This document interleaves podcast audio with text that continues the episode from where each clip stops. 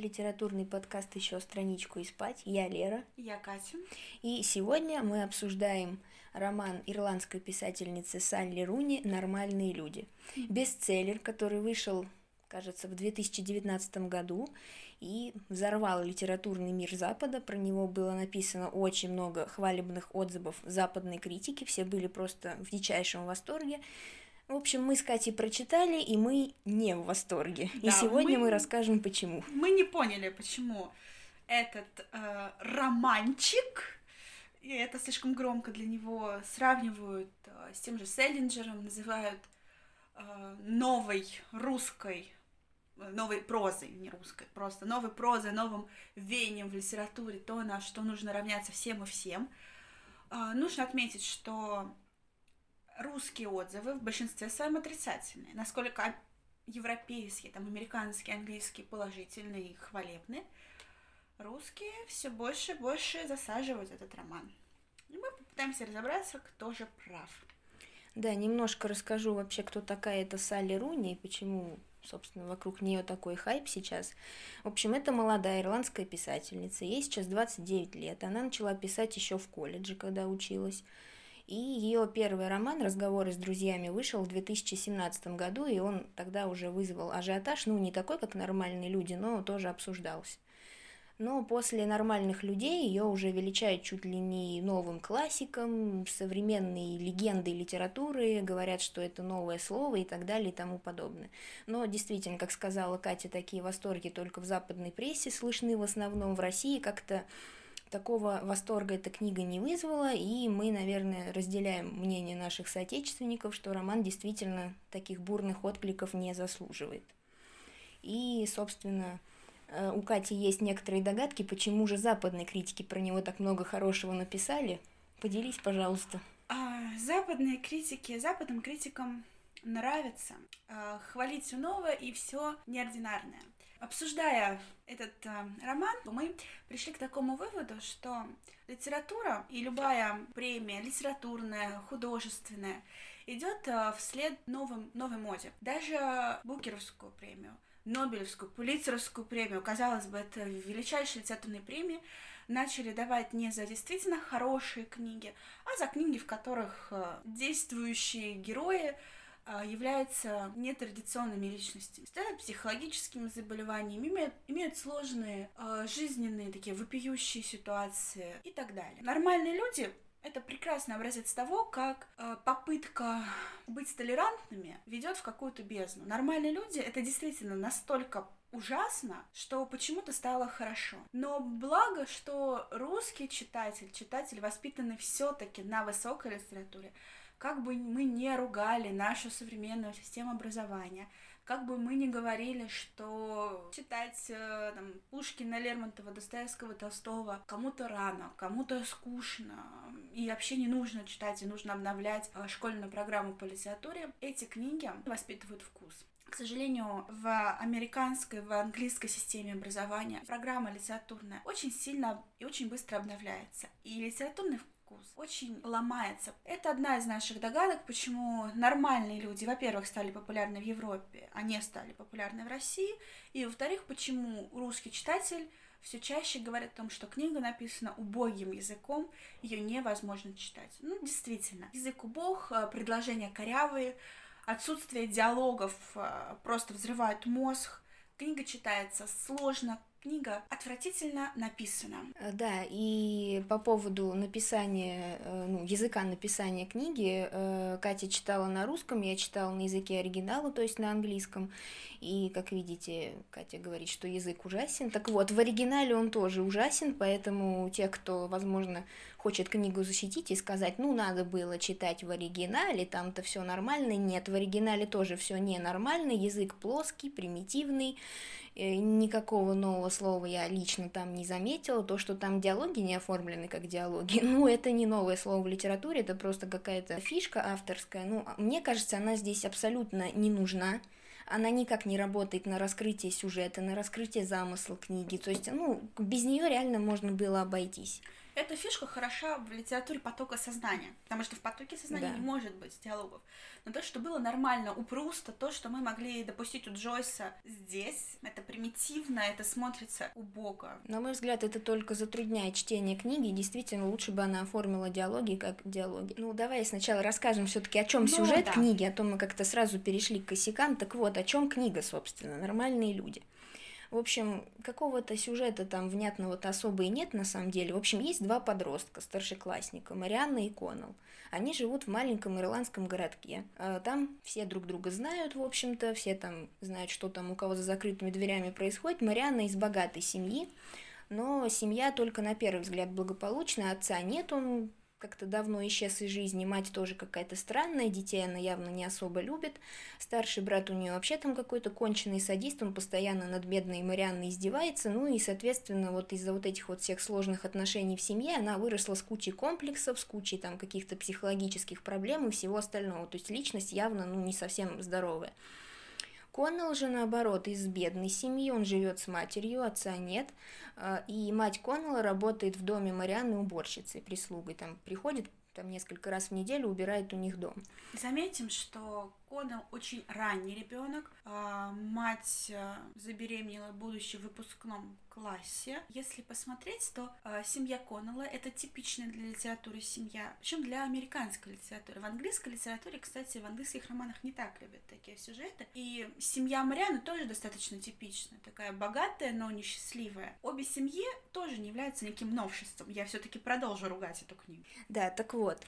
э, В общем, Марианна странная, она себя считает какой-то уродливой, из-за этого, вот из-за своих комплексов она ни с кем в школе особо не общается, она как-то от всех держится отстраненно, вот, но с Коннеллом они так как-то контактируют, по крайней мере, когда вот он посещает их дом, но в школе они тоже не общаются. И, в общем, в какой-то момент у них завязываются романтические отношения, но оба по разным причинам, по своим, по личным, эти отношения в школе скрывают. То есть в школе они продолжают вести себя так, как будто они, ну, вообще... Абсолютно не знакомы. Да, даже не знакомы особо. Вот, и, в общем, на протяжении всей книги вот так вот они то сходятся, то расходятся, э, их развитие отношений показывается на протяжении нескольких лет, то есть уже там... Нескольких, да, почти десяток лет, почти 10 Да, лет. да, они там уже успевают колледж, в колледже отучиться. Вот. Но когда они поступают в колледж, ситуация меняется. То есть Коннелл в школе был популярным парнем, у него было куча друзей, там куча девушек на него вешались. Марианна же была вот такой вот странноватой одиночкой. В колледже все происходит наоборот. Теперь Марианна популярна, у нее куча друзей, а Коннелл не на своем месте. Он остается один, он не знает, что ему вообще делать со своей жизнью, чувствует себя странно. Вот, и, в общем, спустя какое-то время они с Марианной снова сходятся. Первый раз они расстаются э, вот как раз в последний год школы, незадолго до выпускного. Вот, потом они снова сходятся, уже, по-моему, на первом курсе колледжа. Какое-то время они вместе, потом До опять конца расходятся, потом опять сходятся. Короче, все вот это вот происходит вплоть до финала. И Финал ну, остается открытым. да, на финал открытый. деле. Мы не знаем, что будет дальше с героями, сойдутся они окончательно, расстанутся ли окончательно. Ну, в общем, вся книга, весь сюжет, по сути, вот на этом и построен, на том, что они никак не могут, собственно, решить, что же между ними происходит. Вся суть книги. А, ну, это такая поверхностная суть книги, да, действительно, сюжет в вечных эмоциональных качелях, и это явный тоже авторский прием, чтобы читатель постоянно волновался. Но волнуешься ты там примерно первые 15 страниц, потом тебя просто начинает мутить уже от этой неразберихи, тебе хочется уже какого-то равновесия. Тебя начинают раздражать э, герои, которые не могут просто поговорить, которые прячутся в свои какие-то непонятные обидки, свои раковины, бегут и пытаются показать, что вот они такие все. Единственный вывод, вывод, который можно сделать из этой книги, тупо сядьте и поговорите. Все проблемы героев из-за того, что они надели маски и не хотят показать себя настоящими. По разным причинам. А, Давай теперь начнем разбираться с героями, почему они такими стали и какие косяки явны в этом романе. Ну, первый косяк, я хочу тебя поддержать, это то, что действительно половину, да даже не половину, наверное, 90% их проблем можно было бы решить просто, сука, поговорив словами через рот друг с другом. Да, просто первый- сесть и поговорить честно. Выяснить, кто что хочет, кто что думает, кто что чувствует. Они по разным причинам этого не делают. И в итоге вот эта вот э, свистопляска с расставаниями, схождениями и всем остальным реально продолжается там на протяжении 300 или 400 страниц всего романа. И, ну, в какой-то момент это реально уже просто надоедает, потому что ты не понимаешь, к чему это вообще идет, зачем это все, в чем смысл. И как бы это, ну, моя личная главная претензия книги, я реально не понимаю, зачем вообще эта история. Ну, может быть, история для того, чтобы показать, к чему приходит непонимание. У них вообще все весь этот роман, я вот сейчас думаю о нем, хотя это очень больно думать об этом романе, а, мне все больше кажется, что роман построен а, в двух частях. Первая часть, первые два расставания из-за того, что люди друг друга не слышат, потому что первое расставание произошло из-за того, что Коннелл не позвал Мариану на выпускной. Да.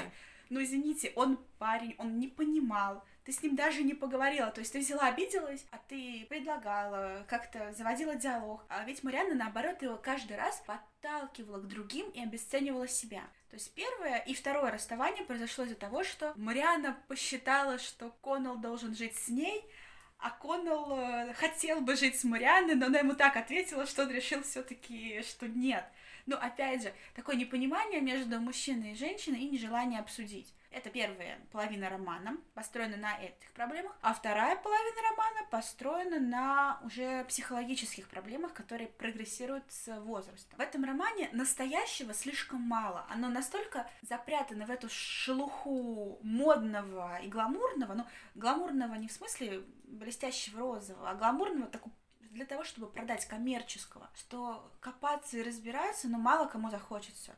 Кто-то не дочитает до середины даже. Я встречала очень много отзывов, что мы прочитали 80 страниц и поняли, что дальше мы просто не можем, зачем себя насиловать. Ну, автор явно перегнулся эпатажем. Согласна. Большинство проблем героев действительно выглядят надуманными, и они существуют, эти проблемы, исключительно у них в голове.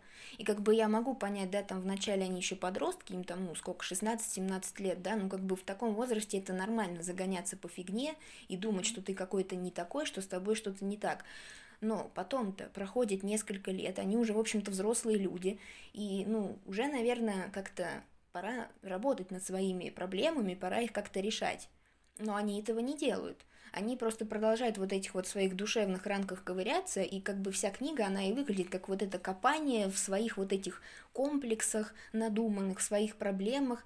И, ну, серьезно, ну, зачем это? Да, когда тебе Просто посмотреть, да, как, как два человека вот, вот это вот сидят, и, значит, у себя там вот в этих вот своих душевных каких-то глубинах что-то там откапывают неприятное. Ну, а за- зачем? Можно же пойти и решить все эти проблемы. Ну, побег от проблем это Да. очень э, яркая черта этой книги. И причем я не понимаю, почему такой наглядный побег от проблем стал популярен в той же Европе. Там все-таки развит институт психоаналитиков, там все, наоборот, любят разбираться в своих проблемах, вечные психологи и так далее. Либо, может быть, для того, чтобы понять, что а ты-то на самом деле не настолько больной. Это знаешь, как у Достоевского. Мы показываем униженных, оскорбленных, чтобы себя почувствовать лучше. Ведь это фишка Мгм. Достоевского. Он так выезжал, повышал свою самооценку. Может быть, э, читателям тоже нравится читать это, чтобы чувствовать, что я не настолько больной.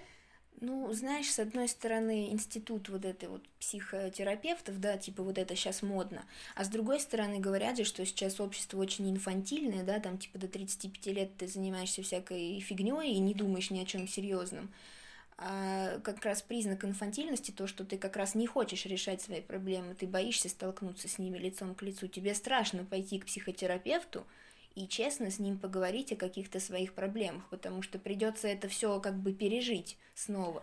И, кстати, в этой книге мы встречаем Мариану, которая не хочет лечиться, считая... Она понимает, что у нее проблемы, но она боится. И Коннелла, который, кстати, под конец все-таки идет к психотерапевту, ему это очень помогает. Да. И у него начинается его настоящая жизнь, когда он идет лечиться. Ну, из этой книги можно вытащить вот эти уроки. Ну, господи, сколько гадости нужно перерыть, чтобы это достать. Да, но это все зарыто настолько глубоко, вот под таким слоем реально по большей части надуманной саморефлексии, что, ну реально, чтобы до этого докопаться, нужно вот прям быть очень упорным человеком. Вот я, честно, книгу дочитывала буквально на силе воли, потому что я просто не люблю оставлять книги недочитанными, даже если мне роман не нравится, я все равно стараюсь его дочитать. Вот для меня вот последние, наверное, 80 страниц, вот я уже просто, ну давай, ну давай, ты уже, ты уже близка к финалу, ну дожми ее. У меня были похожие мысли, я тоже крайне редко оставляю книги недочитанными, наверное, за всю свою долгую читательскую карьеру там наберется, может быть, две-три книги, которые я не дочитала. Но здесь, да, я дочитывала на упорстве, но я просто пообещала Лере дочитать, я не могла бросить ее одну страдать. И нет, это, это сложно. И в этой книге постоянно разные акценты. Если сначала я как-то больше жалела Марианну и думала, что Коннелл урод, потом под конец я уже хотела сама убить эту Марианну, думаю, ну хватит, ну сколько можно, Коннелл, беги от нее. То есть я не могу сказать, что эта книга не затягивает читателя в диалог с героями. К героям просыпаются эмоции, но чаще всего это отрицательные эмоции.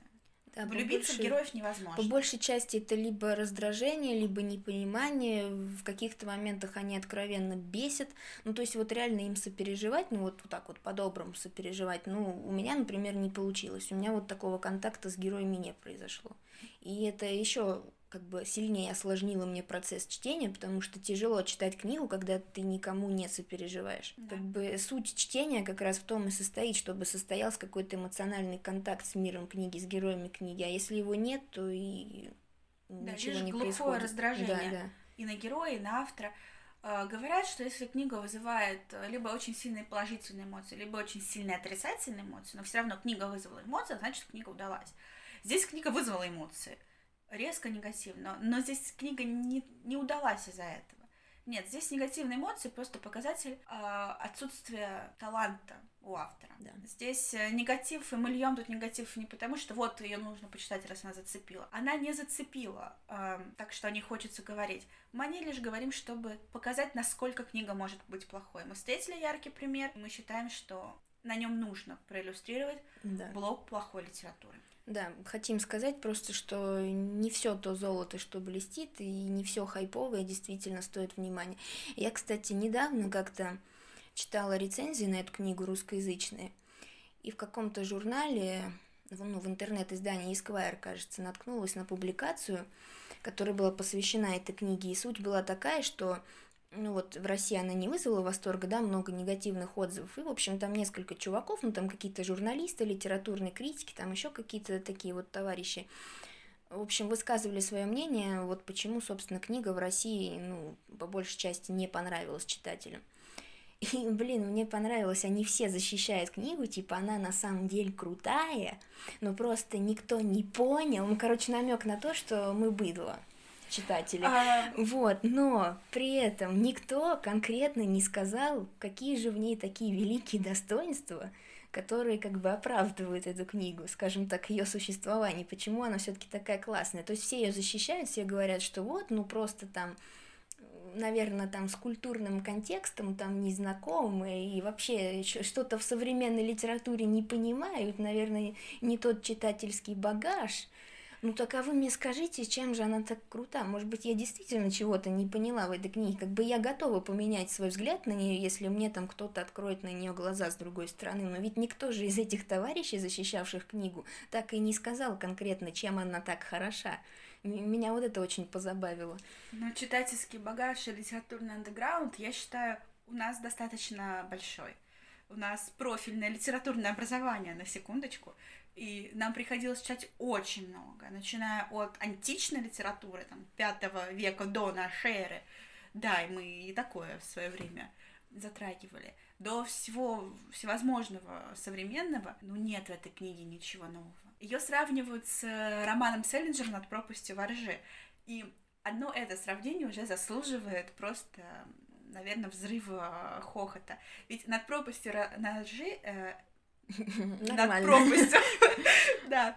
А, это очень распиаренная книга, но любой литературовед, именно литературовед, не модный а, писатель статей журнала, а нормальный ученый скажет, что эта книга тупо распиаренная фальшивка. Ее не уважают в официальных литературных кругах. А, они не пишут хороших статей, не выступают в положительном ключе на конференциях. Все-таки люди, которые всю жизнь занимаются литературой, которые изучают э, данные литературные направления, года, знакомы с контекстом историческим, литературным полностью, они понимают, что «Над пропастью воржи» — это ужасная книга. И вы говорите, что это, эта книга сравнима с этой книгой. Любой посвященный человек сразу сделал выводы, что насколько «Над пропастью воржи» пустышка, так и нормальные люди — это тоже да. пустышка. Раскрученная пустышка, которая просто, ну, в каких-то моментах действительно попала в повесточку в актуальную, и поэтому взлетела. Сейчас, э, ну, актуально говорить вот про нездоровые отношения, а у героев действительно нездоровые, нездоровые отношения. отношения про... там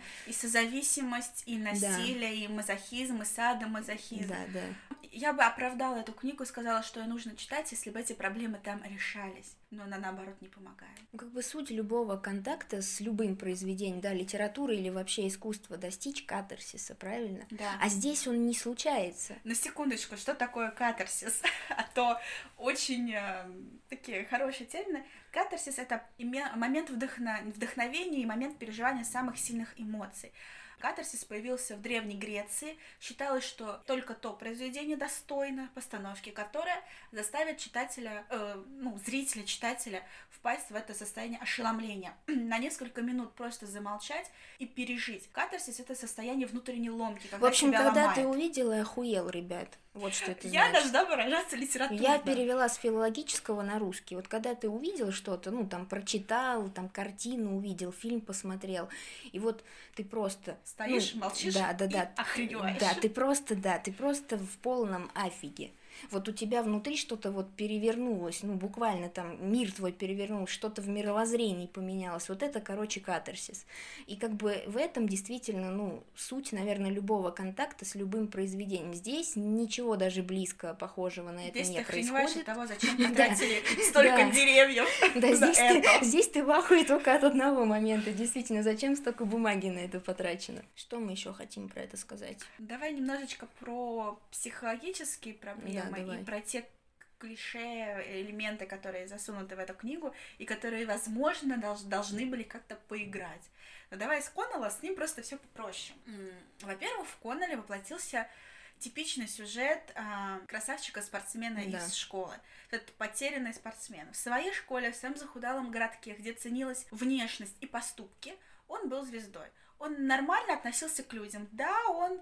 А, не заступался за слабых, но он не был в главе тех, кто гнобил. Он отмалчивался, это плохо. Но он не делал особой гадости, это хорошо. Он такой был среднячок, но он был популярный спортсмен. Ну, такой нормальный обычный парень. Да, со Средний своими, такой. естественно, моментами, но он mm-hmm. подросток, он пытается как-то зацепиться в стыде, то есть э, его понять можно. А, оказавшись в Дублине, в институте для богатых, мы подчеркнем этот момент, он сам сын обычной э, уборщицы. уборщицы, которая не зарабатывает больших денег, без отца, не привыкший к каким-то благам, оказывается среди богатой элитной молодежи и понимает, насколько он э, не дотягивает.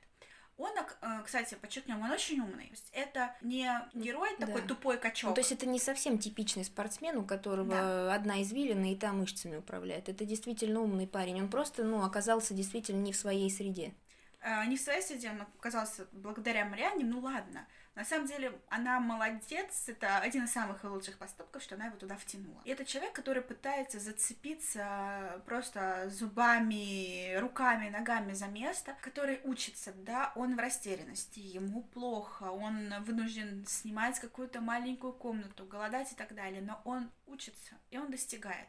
Понятно, почему он выбит из колеи и не популярен он не богат, он одевается не mm-hmm. так, но он, кстати, привлекает женское внимание именно своей такой нетипичностью. Он становится для них такой зверушкой, да. с которой можно поиграться, но в будущем Такая нельзя. обезьянка экзотическая. Да. Мне понравилось, что этот герой, а, несмотря на все, идет к своей цели. И он пытается из худших дорог выбирать лучшую. Он косячит, косячит сильно, но даже с Марианой, которая предоставляет ему полную власть, он ведет себя хорошо. И совсем по-другому здесь выступает Мариана. Нас очень зацепил момент со стипендиями. Угу. Расскажи о нем поподробнее. В общем, там, начиная, по-моему, с третьего курса, да, или со второго, со студентам второго. выдавалась э, стипендия очень большая, то есть она полностью покрывала расходы на еду, на жилье, ну, в общем, на все. И на обучение полностью да, да, на возвращалось все, что уже заплачено. Да. То есть, понятно, там особо, ну, как бы шиковать не получилось бы, но как бы все самое необходимое она покрывала, жить можно было. Так вот, для Марианны эта стипендия была нафиг не нужна. Она из богатой семьи, ей и так как бы за нее там мать платит богатая, ей, в принципе, эти деньги не нужны. Ей эта стипендия была нужна только, ну вот, чтобы там чувство собственной важности так почесать, mm-hmm. да, типа вот я самая умная, ну а стипендия, естественно, дается не всем желающим, а вот только лучшим студентам. То есть для нее это просто вот, ну, как бы подтвердить свой высокий социальный статус.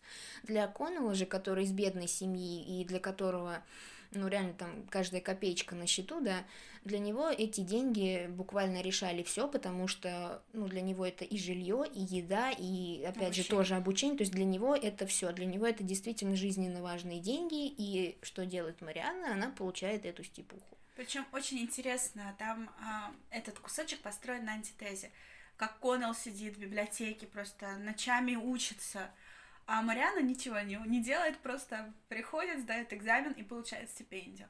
Она ей не нужна, она ничем не пользуется. Да. За квартиру она платит сама, потому что она снимает квартиру. Понятно, что стипендия покрывает жилье лишь в пределах кампуса.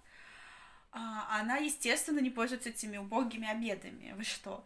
Она попивает шампанское на своем балконе. Но ради чувства собственного достоинства она отбирает это место у того, а, для кого это, возможно, было бы решающим в Коннелл же изо всех сил старается. Показано просто очень так животрепещет. Один из самых лучших кусочков в этой книге, а, именно как он сдает. И меня так это этот момент задел просто. Ради чего ты настолько мерзко поступаешь? Тебе это не нужно. Зачем получать стипендию? Я, естественно говоря, Мариане, когда она тебе не нужна.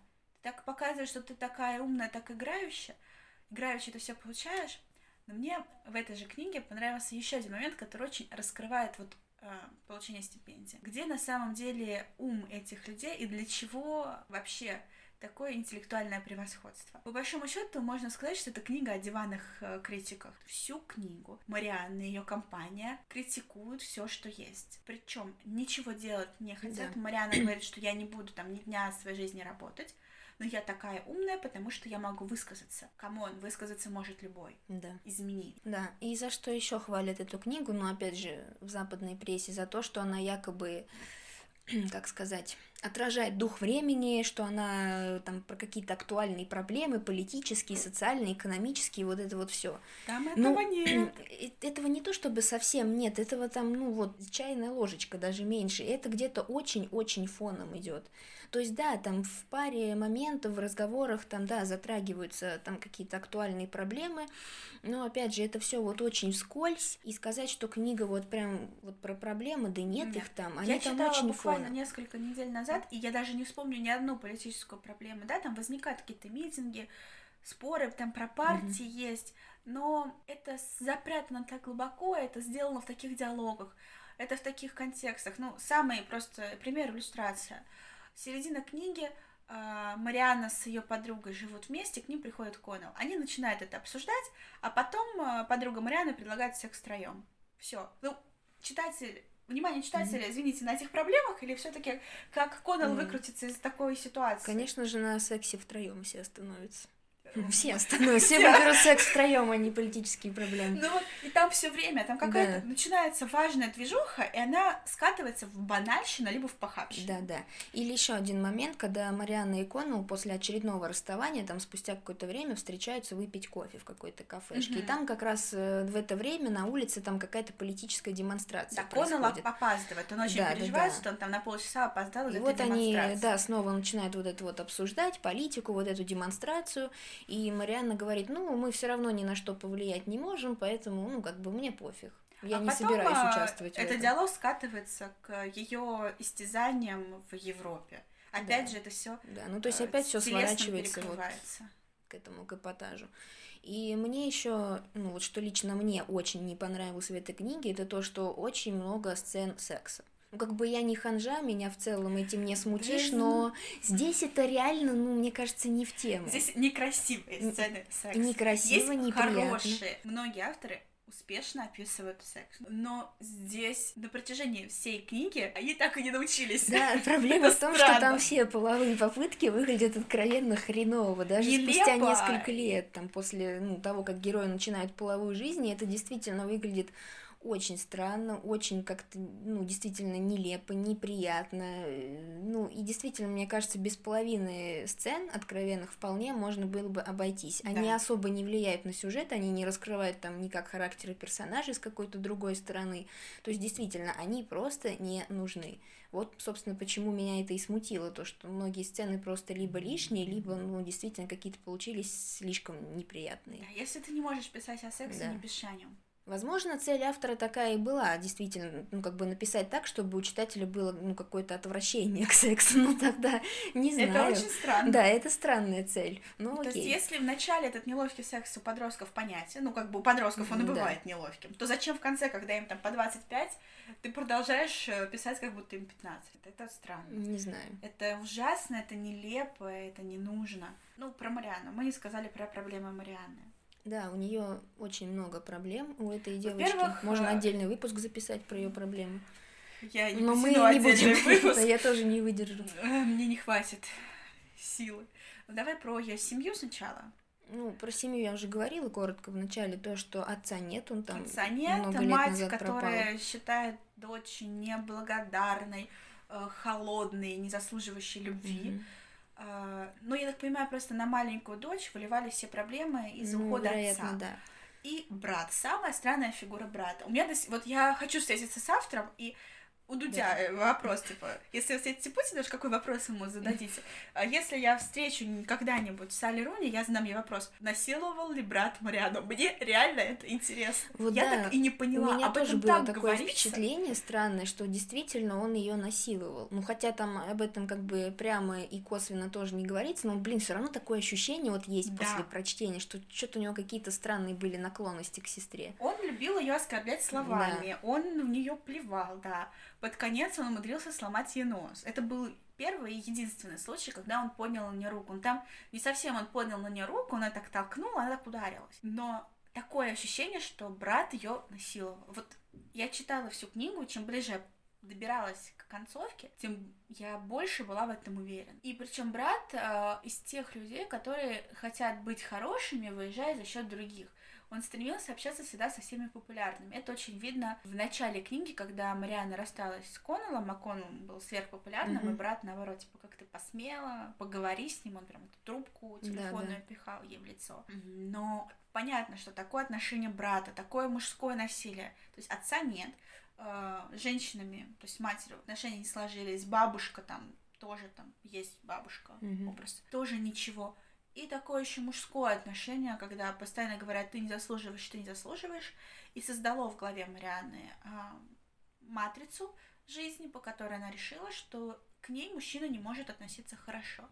Ее устраивало общение с Коннеллом, пока он поддерживал, ну или даже не прекращал травлю в школе. Ей нравилось. То есть реально человек кайфовал от того, что э, в открытом мире Но ее она просто просто не научилась закрытом... любить себя, она абсолютно себя не любит, не уважает, она не ценит себя как личность, она действительно относится к себе как к телу, просто там как к куску мяса, да, и там где-то, да, даже прямым текстом говорит, что я тело, я, ну, принадлежу кому-то, должна принадлежать кому-то. И, ну, как бы ее устраивает быть вещью. И Коннелл от нее сбежал после того, как в постели она ему сказала «ударь меня». То есть Коннелл сказал «нет». И все, они в очередной раз расстались. И она всегда выбирала себе партнеров, которые ее бьют. Причем она Коннелла променяла на какого-то там жуткого мажора, страшного, противного, ужасного характера. Но зато он садиста. в постели с ней делал да. то, что она хотела, в отличие от Коннелла. Ну, да, он ее избивал как только мог и носил. Делал то, что она хотела. Да, в Европе она тоже умудрилась найти фотографа, который да. ее связывал, бил и так далее. То есть в чем новшество? Мы все-таки раз за разом будем возвращаться к теме новаторства. В том, что главная героиня, которая любит избивать, как бы тоже нет. Такая а, проблема, возможно, у многих есть такая психологическая проблема. Но если бы Марианна пошла к психологу, я бы оправдала да. эту книгу. Тут нет. Да, проблема героини в том, главная проблема, что она вот эти все свои проблемы не решает, она не хочет их решать, как бы ее все устраивает. И с одной стороны, да, можно понять, потому что она выросла ну, в такой явно нездоровой атмосфере, она ну, действительно просто не научилась себя любить. Как бы поэтому, ну, ей норм. Она не видела другой жизни, она не видела другого отношения. Поэтому а она другой... не видит ничего плохого, да, как а бы в том, другой... как к ней относится. Но есть же, блин, Коннелл, да. который к ней относится хорошо. И она периодически оказывается в семье Коннелла, она видит да. мать Коннелла, она общается с матерью Коннелла, она видит, как должно быть в хорошей семье. То есть я бы понимала бы, если бы вообще не было примеров, да. они есть. И Коннелл ей согласен помочь. Но когда твоя девушка раз за разом говорит, ударь меня, я хочу тебе принадлежать. Естественно, его это не устраивает, и он даже бежит от этой власти, он осознает свою власть, и он ее не хочет. И он идет к психотерапевту, он разговаривает, он говорит Мариане, что есть такой шанс, есть такая возможность. Да, показательный момент, когда у Коннелла там в какой-то момент начинается депрессия Умирает жесткая, его да, и после этого он впадает в депрессию, он находит в себе силы пойти к психотерапевту и начать решать эти проблемы. Ему было страшно, там прекрасное описание того, как э, он заполняет эту анкету, как на него смотрит секретарь. В нем просто борется несколько да, личностей, ему очень, шизофрения. Да, ему очень тяжело, страшно и хреново, но тем не менее он все равно идет и свои проблемы решает, как бы ему не было хреново. Марианна не делает ничего, даже не пытается. Ей нравится упиваться своими а, проблемами. Ну, по сути, да. Ее поведение еще можно понять там, ну, в начале книги, да, когда она была подростком, ну, потому что в силу юного возраста, видимо, до конца еще, ну, не понимал, да, насколько у нее все плохо. Да. Но когда там уже прошло несколько лет, она уже стала, в общем-то, взрослой девушкой, ну, наверное, уже пора все-таки как-то осознать, что да с тобой что-то не... Да, да, да, она том, осознала, пора прям, уже взять на себя говорится. ответственность за свою жизнь и за свои проблемы. Она не хочет брать эту ответственность, она бежит от нее. Ей нормально быть вещью, за которой все решает ее хозяин. И вот это пугает, наверное, в этом персонаже. И я, в принципе, понимаю прекрасно Коннелла, почему он в какой-то момент, да, испугался. И, ну, он действительно испугался вот этой власти и, и убежал, по сути. Ну, это нормальная реакция нормального человека. Ну вот э, возникает заключительный вопрос, где, кто же нормальные люди и почему нормальные люди? Коннелл, наверное, здесь все-таки главный герой Коннелла, он максимально нормальный среди всего этого. Но то, что эта книга стала настолько популярна, то, что эта книга читается все-таки юным поколением. И, как известно, юноши, когда читают, ассоциируют себя с юношей, а девушки с девушкой.